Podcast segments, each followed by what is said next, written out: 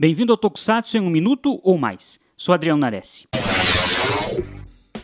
Hoje eu falo de Saber, a série Kamen Rider que não seria um Kamen Rider?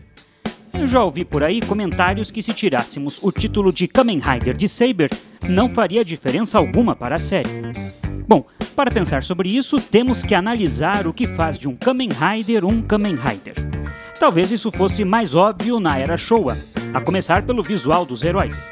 Na era Heisei, Ribic foi a grande quebra em relação ao visual dos Kamen Riders. A ideia de ser um ciborgue já se perdeu com Kuka. Uma organização secreta que usa a ciência para o mal também deixou de ser padrão. Aliás, estes elementos não estão presentes em Saber.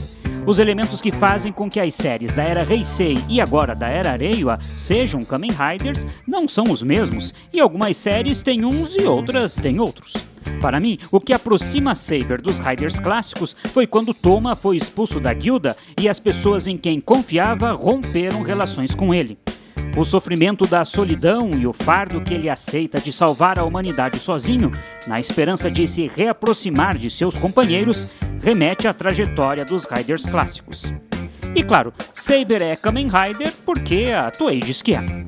Mas também há outros elementos que, para mim, fazem dele um Kamen Rider mas agora o meu tempo já está esgotado.